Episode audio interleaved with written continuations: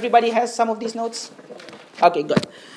Today we're gonna continue and we're gonna be talking about. Barb, if you leave now, you're gonna mess up the order. Okay, I'm kidding. okay, today we're gonna be talking about what? Correct, but the major topic is still talking about the blood of Jesus. Amen? And today is 16, sermon number 16. Well, sermon number 17, but uh, 16 topics so far. Give me a second.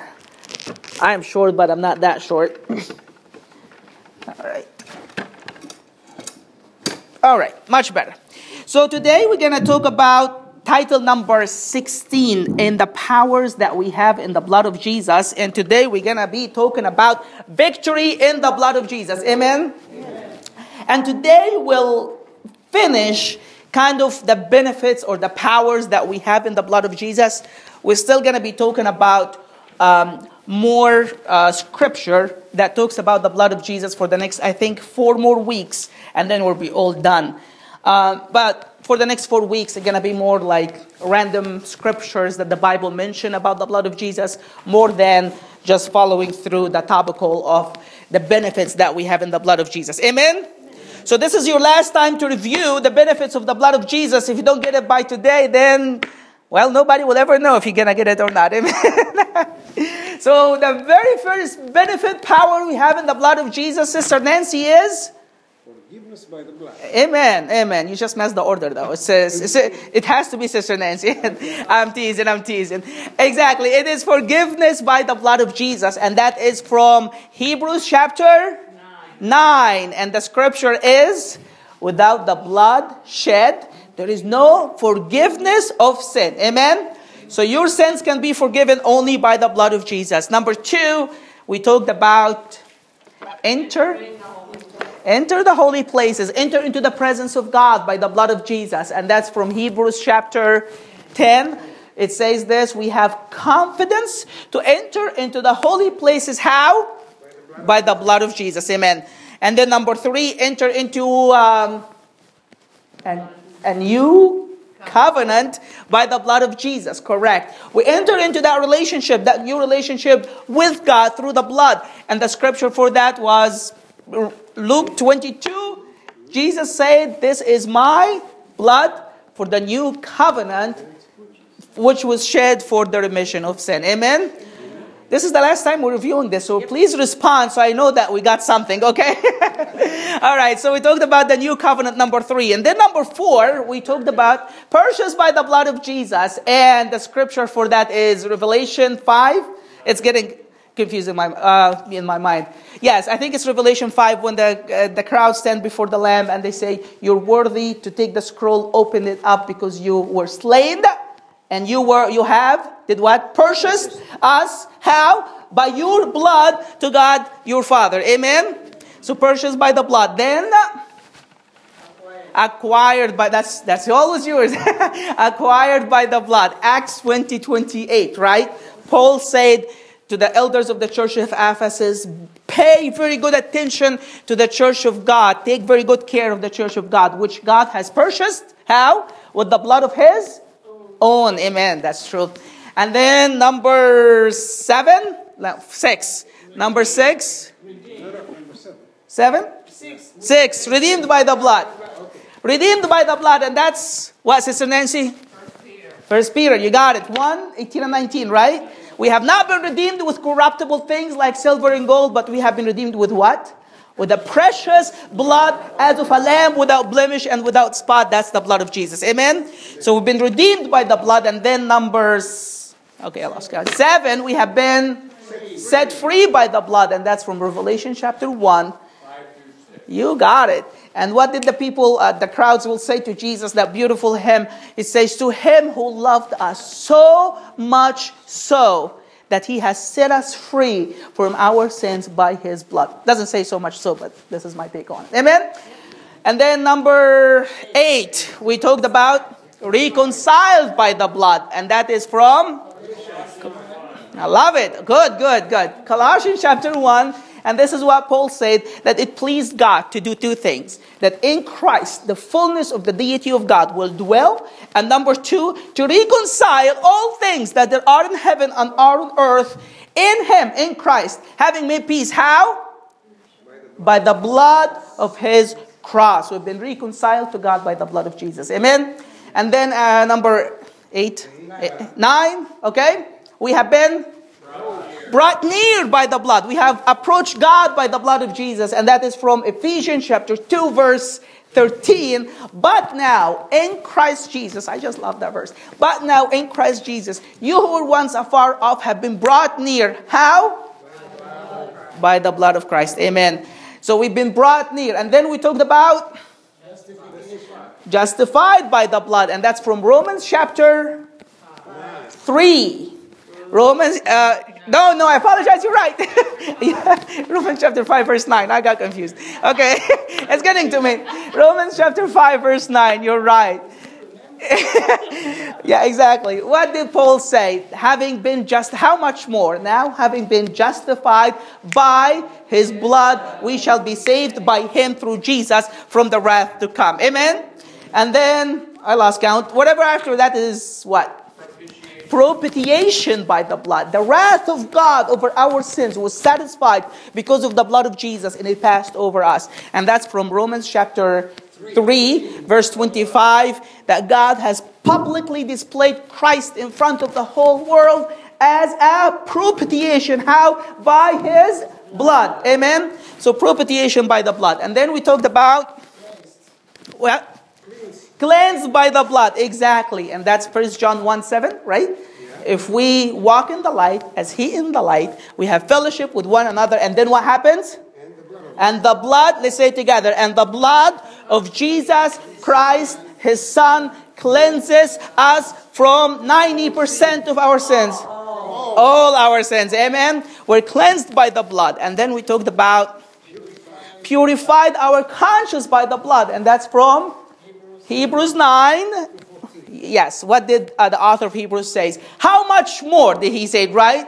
How much more will the blood of Christ, who offered himself through the eternal Spirit as a sacrifice to God, what would that blood do? Purify your body, your conscience from dead deeds to serve the living God. Amen? I need to refresh myself when I go home. All right, so that is purifying our conscience from Hebrews chapter 9. And then we talked about washed by the blood. And that is Revelation 7, right? When the crowds, when, when one of the elders was asking John, he's like, Who are these people? John said, I don't know. And then the elder said, These are the crowds who came out of the great tribulation, and they have washed the robes and made them white. How? In the blood of? Nope, nope, nope, nope. The blood of the lamb. There's only two times in the Bible says the blood of the lamb. That's one of them. In the blood of the lamb. Amen. And then we talked about what? Sanctified by the blood. That was last week, and that's from Hebrews chapter 13, when the author of Hebrews said this, this that Jesus, in order for him to sanctify the people by his blood, he had to suffer where? Outside the camp. Amen. And then it says, Let us therefore go outside bearing his reproach. Amen. So we've been sanctified by the blood, and today is the last benefit that the Bible talks about that we have in the blood of Jesus, and that is victory in the blood. Amen? We're going to read a, a, rather large passage just to have an idea of the context, but then we're going to narrow on really one verse. Amen? So that's Revelation 12, 7 to 12. And the Bible says this And a war broke out in heaven. Michael and his angels fought with the dragon, and the dragon and his angels fought back.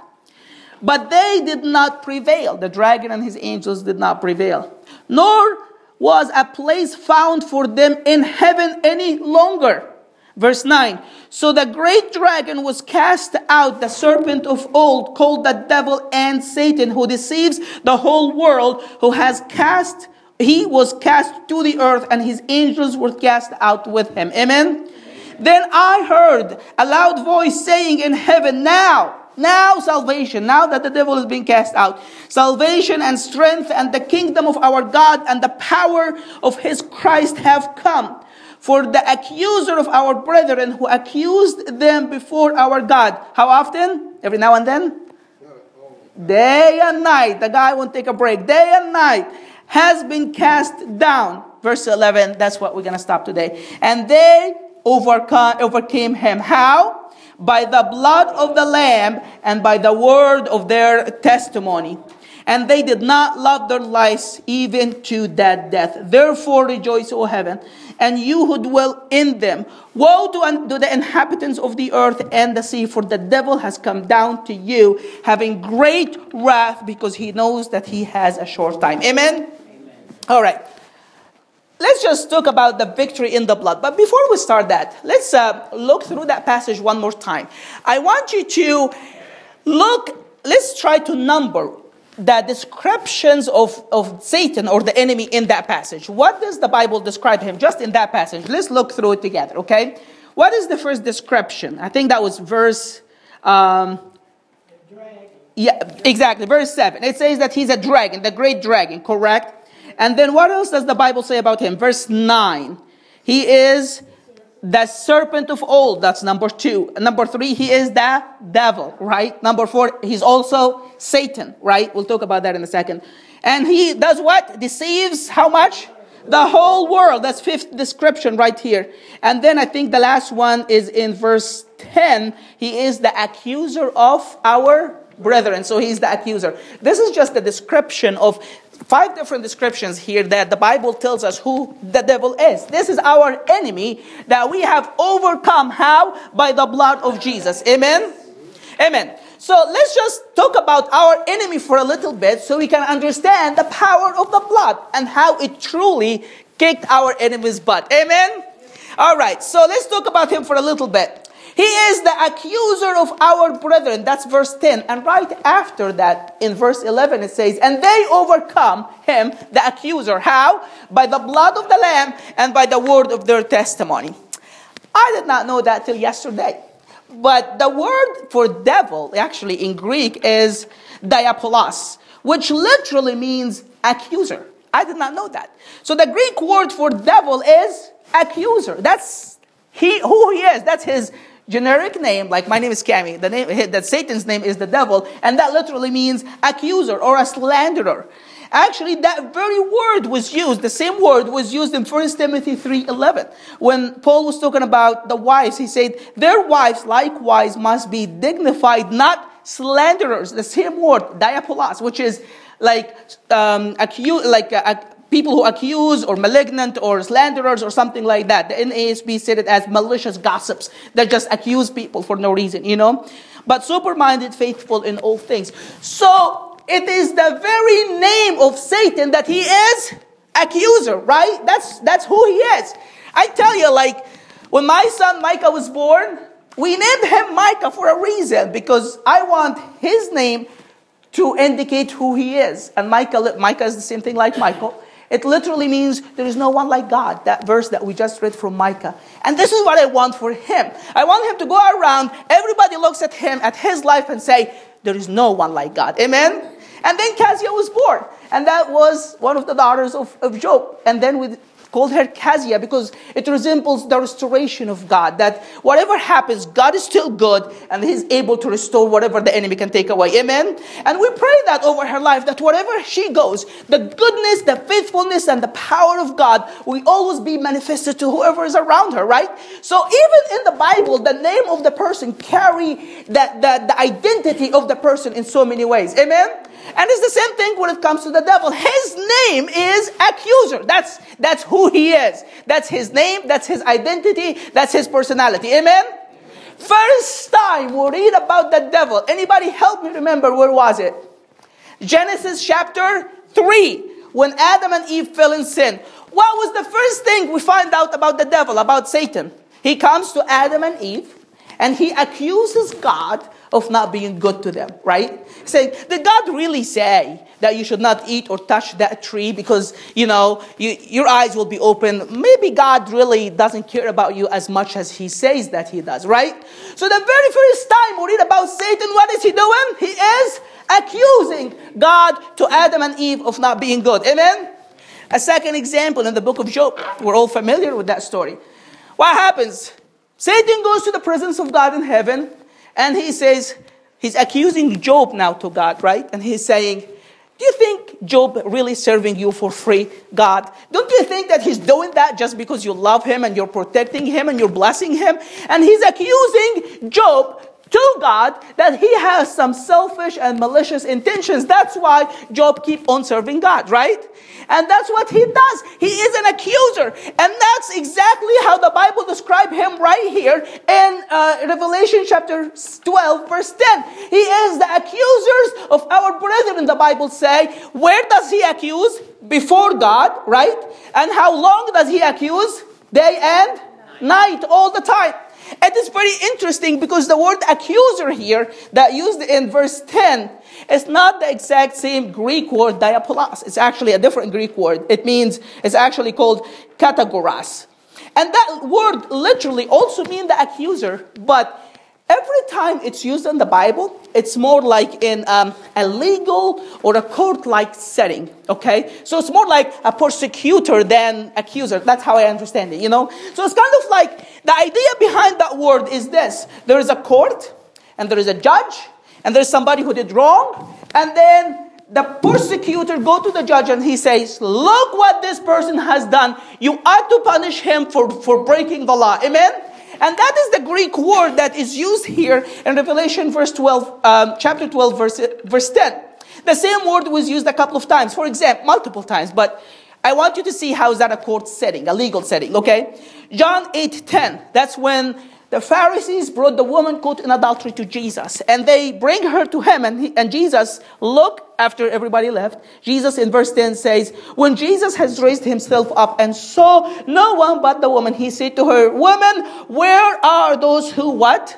Accuses you. Where are your accusers? It's the same exact Greek word. It's a setting. Jesus being the judge, he's, he's the one who has to make the call, and then the accusers are bringing it to him so he can execute judgment over her. Where are your accusers? Another example, Acts 23 30. And there's multiple like that. That's when Paul was in court to about to be judged. Let's read this. And when it was told me that the Jews lay in wait for the man, I sent him immediately to you and also commanded his accusers, the same exact Greek word, to state before you the charges against him. Again, it's a court, right?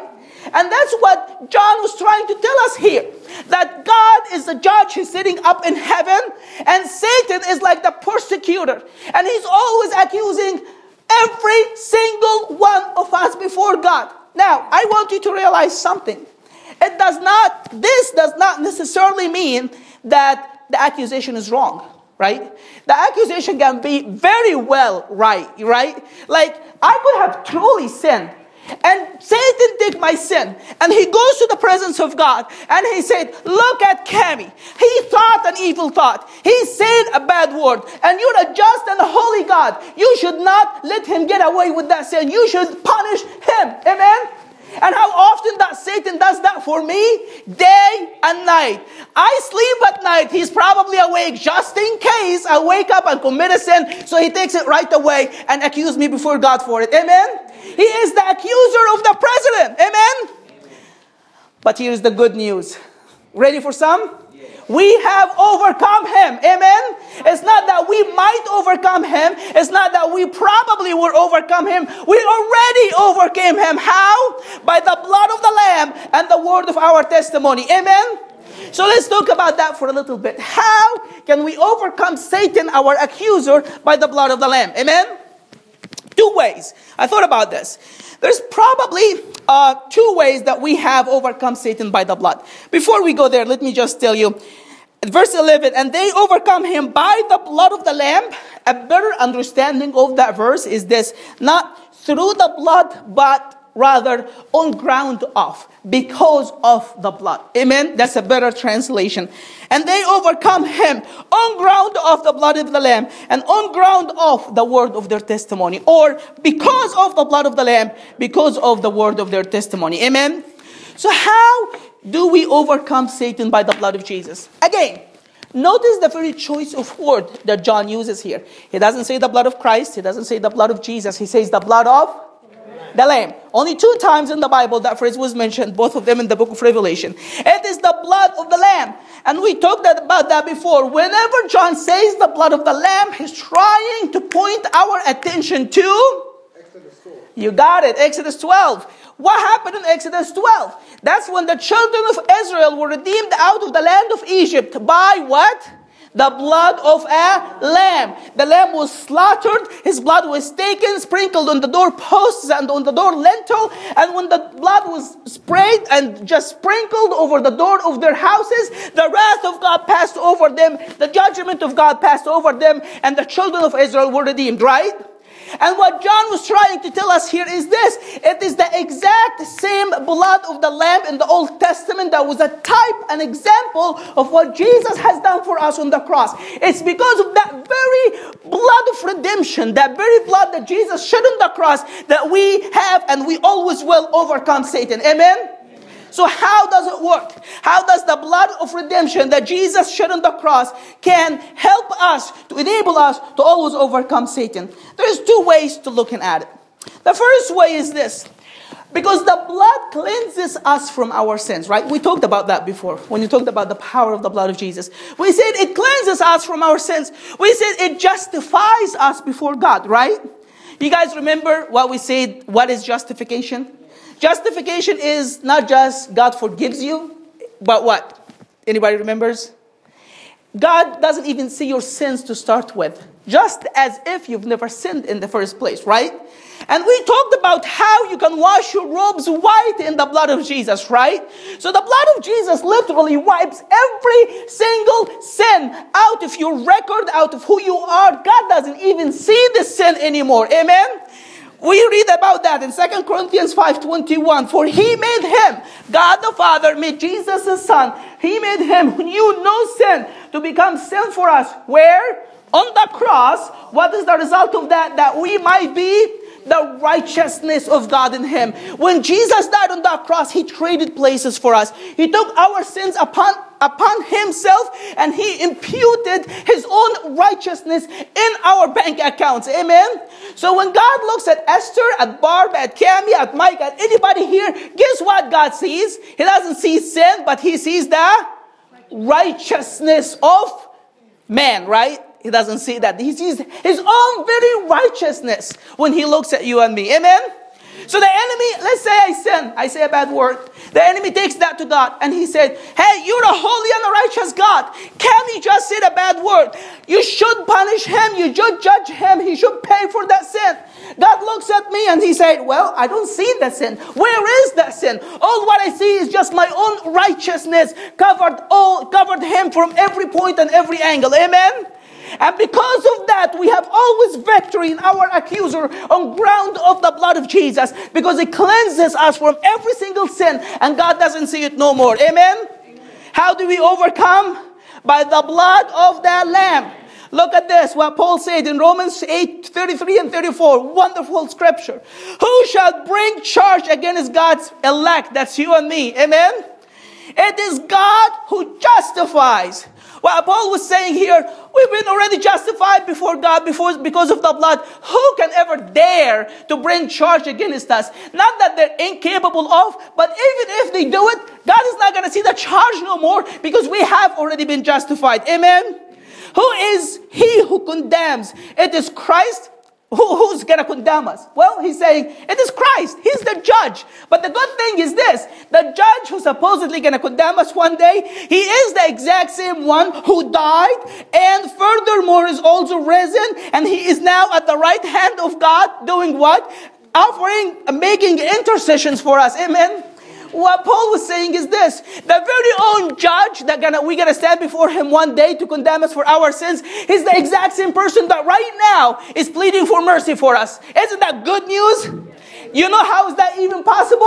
It's all because of the blood of Jesus when he died on the cross. It's on the ground of that blood that there's no accusation against us before a holy and a righteous God can ever prosper. Amen. Amen. Amen. All right. Amen. But number two, there is uh, another way that we can actually obtain victory by the blood of Jesus. We read a very interesting story. Um, that other way is that the blood of Jesus guarantees that his own victory, Jesus' victory in the cross, will be always ours. Amen? How does that work? We read a story in the Old Testament. I think it's in 1 Samuel 17. The story of David and Goliath. Are you guys familiar with that story? All right, so the Palestinians came again to came to fight uh, Israel. Army on one side, the other army on the second side, in two mountains. There is valley in the middle, and then there's guy Goliath, who's just huge, massive guy, and he starts mocking the people of God, and he starts saying, "Why do we have to fight the army against army? Let's just make it simple for everybody, right?" What did Goliath say? He said, "Just bring me one man. If he beats me, you won. If I beat him, we won. And the whole battle is over. We don't have to shed much blood, right? And who went to, to fight Goliath? Can anybody remember? David, right? And David won. He killed the giant. He used his own sword and cut his own leg. Amen? And when David overcame Goliath, when David obtained victory over Goliath, he guaranteed the victory of every single soldier in the children of Israel, even before they even raise a sword or fight against the Palestinians. Amen?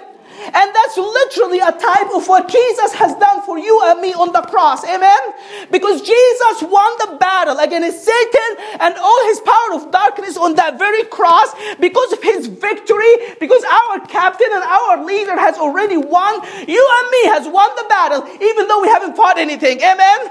That is what Jesus has done, and that's how we can have victory through the blood. The blood of Jesus guarantees our victory over Satan and all his powers. Amen? Look at how Jesus obtained that victory. Colossians 2 14 and 15. Look at this. Paul said, Having wiped the handwriting, that's Jesus on the cross, having wiped the handwriting of requirement that was against us, which was contrary to us, he had taken them out of the way, having nailed it to the cross, having disarmed principalities and powers, the Satan and all his powers. He made a public spectacle of them, triumphing over them. Where? In it. What is it? The cross. It's on the cross that Jesus plundered Satan and all his powers once and for all. And because of his victory, you and I are assured victory. Amen. Hebrews 2:14 And as much as the children have partaken of flesh and blood he himself likewise shared the same that through death the cross again the cross he might destroy him who has the power of death do you know who that is? The devil. Jesus on the cross through death destroyed the one who has the power of death. Amen? And because of his blood, because of his cross, that very victory that he obtained once and for all, now is you and me because of what he has done on the cross. Amen? We have and we just was reading that scripture in, in um, hallelujah time genesis 3.15 when god was promising eve and talking to the serpent he said that the, the, the seed of the woman will crush the serpent's head and the seed of the serpent will crush his heel and that's literally what happened on the cross. Satan crossed the heel of Jesus. That's his the human side of Jesus. But in return, Jesus did something far much better. Amen. He crushed the head of the serpent. Amen. I don't know much about serpents, but I know once you crush the head of the serpent, the serpent is as good as dead. Amen. And that's what Jesus has done on the cross. He plundered all the powers and principalities of darkness when he died on the cross and shed his blood. Amen. And because of what he has done, his the same exact victory is assured you and me because of the blood of Jesus. Amen. So how do we how we conquer Satan? By the blood of Christ. Amen. There is victory in the blood. But let me close with this. The Bible says in verse 11 that they have overcome Satan actually two weapons, not just one. By on ground of the blood of Jesus, right? And on ground of what? the word of their testimony. They said something, and because they were saying the word of their testimony, they were able to overcome Satan and have the kingdom of, God, of darkness coming down, crumbling. Amen? Amen? All right. So the Bible tells us that the only way to actually ruin the work of Satan is by what do I do? What do you and I have to do? We have to do what? Testify. It is the word of our testimony. It's when, I don't know about you, do you think that the word of our testimony involving saying something? Right? It doesn't, it doesn't say, look, it says that They overcome by the word of their testimony. After that, it says they did not love their lives even to the point of death, right? These people died for Jesus, right? But how did they overcome Satan? It is not their love for Jesus that made them so willing to lay down their lives for Jesus, right? It is not that that made them victorious, right? What is it? It is the word of their testimony. It's when they open their mouth and testify. That's what brings down the kingdom of darkness. Amen? Okay, do you want to bring down the, the kingdom of darkness? There's one way of doing it. There's, there is a part that you have to do. You know what is that part? Open your mouth and tell somebody about Jesus. That's the only way you can actually make an impact for the kingdom of God and bring down the kingdom of darkness. Amen? So let me ask you a question. From that verse in Revelation chapter 7, do you think you and I can witness and impact the kingdom of God by living a good, moral Christian life? No, exactly. No, it's a no. It's not enough. You can live all the Christian life you want. What brings Satan down is not your Christian conduct, it's not the Christian model that you are, but it is what? The word of your testimony. is when you open your mouth and tell people about Jesus. That's only and only when the kingdom of God, the kingdom of darkness will be impacted. Amen. Let me just show you some examples just in case you don't believe me. Ezekiel 33, 7 to 9. Look what the Lord told Ezekiel. So, you son of man, I have made you a watchman for the house of Israel. Therefore, you shall hear the word from my mouth and do what? And live a good life for me. Did God say that? He said, Hear the word from my mouth and, and, and live it for me or obey me. Did he say that? No, you hear the word and what do you do?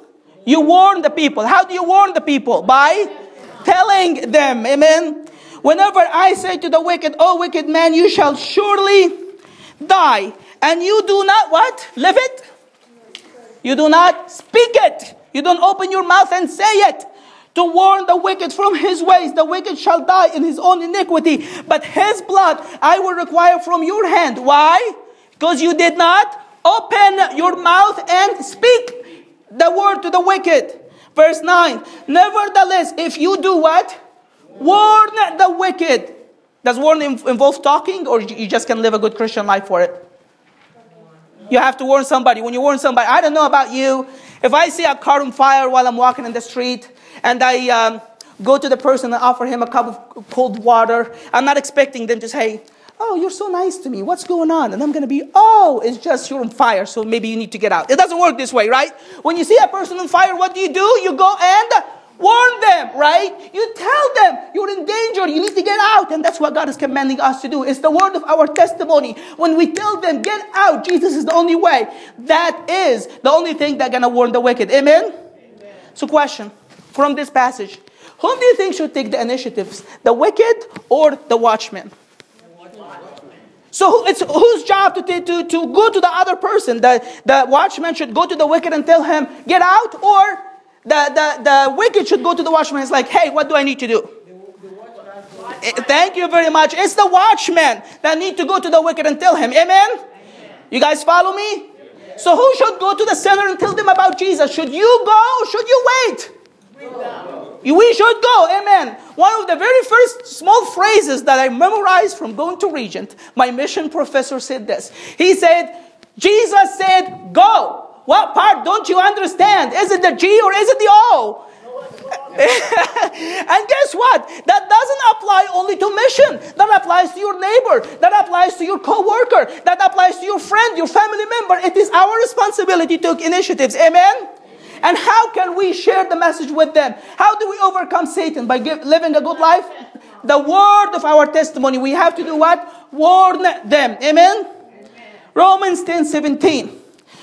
So then faith comes by saying. Does it say hearing in your Bible? Faith comes by hearing, not by saying. Question. If you want to reach out to people from that verse, what would it take for you to reach out to the person? Live a good Christian life? You talk to them. Thank you. Faith doesn't come by seeing, faith comes by hearing. It's when you speak to them, and after that says, and hearing by the word of God, it's when you speak to them and you speak to them God's word, that's when faith gonna come to them. And that's the only way that faith gonna come to them. Amen? Amen. So, how do you reach out to people? Is it good enough? There's a lot of pastors, sad to say, who teach that.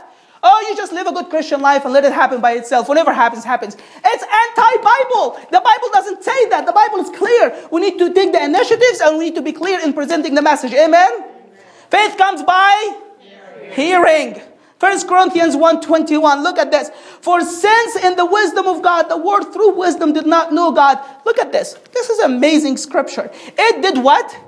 Pleased God. It brought joy to God. God thought that this is a good idea, not a bad idea, a good idea. To do what? That through the foolishness of the message, what? Proclaimed, shared, communicated, not lived, that he will save some. Amen? Amen? Amen. Now, let me tell you something. I, I'm not asking by saying all of this, I'm not asking that I want you to be like me. I happen to love cold contact. I happen to not care about approaching strangers. That's just who I am. I'm not asking you to be me. Don't misunderstand me, okay? Be who you are. Be the person that God made you to be. But ultimately, if you have been for months and months, you have never even shared the message, the information, you have not communicated it to a single sinner, then that's disobedience to God. Amen? Because it's your responsibility, it's your mandate as a believer to go out and tell people about Jesus. If it happens that you like to invite them over for dinner for six months first and then share the message, perfectly fine. But you're intentional about it, you're doing something with ultimately trying to reach people with the message, right? Having people over for dinner every single week and without sharing the message, then guess what? You're not reaching out to nobody. Do you get me? Amen? Amen? Amen. We do the yard sale here. Guess what? Muslims can't do yard sales. There's nothing Christians about having a yard sale. Hindus and Buddhists and atheists even can throw a far much better yard sale than we, we can do over here. Amen? What sets us apart is not that we do the yard sale, impress people, and they leave impressed, right? What sets us apart is the message that we have that there's salvation through the blood of Jesus. Amen. I'm not saying you need to be mean about it and go around just blasting people and leave, but you have to have the intention, the goal of ultimately sharing that message. If you don't have a plan, then you need to repent and ask God to give you a plan that you must end up sharing that message with people. Amen. That's why I like tracks because you're really just, in a way, delivering the message without having to present it yourself, right? But that's just me. You don't have to do it. But ultimately, it is every single believer's responsibility to share the message. Amen? Let me close with that scripture in Luke 10 8 to 18. Look at this. Now, Jesus is sending the 70 out. And he's saying, Whatever city you enter, and they receive you, eat such things that they are set before you. Some of the places you go in the world, that might be one of the hardest commandments to follow. But anyways, eat whatever is set before you. And verse 9, and heal the sick. And do what? Say. And say. The say involves speaking something? You bet it does. And say to them, the kingdom of God has come near. Now, verse 17, look at this. Then the 70 returned with joy after they went out and did heal the sick and say the kingdom of God is near.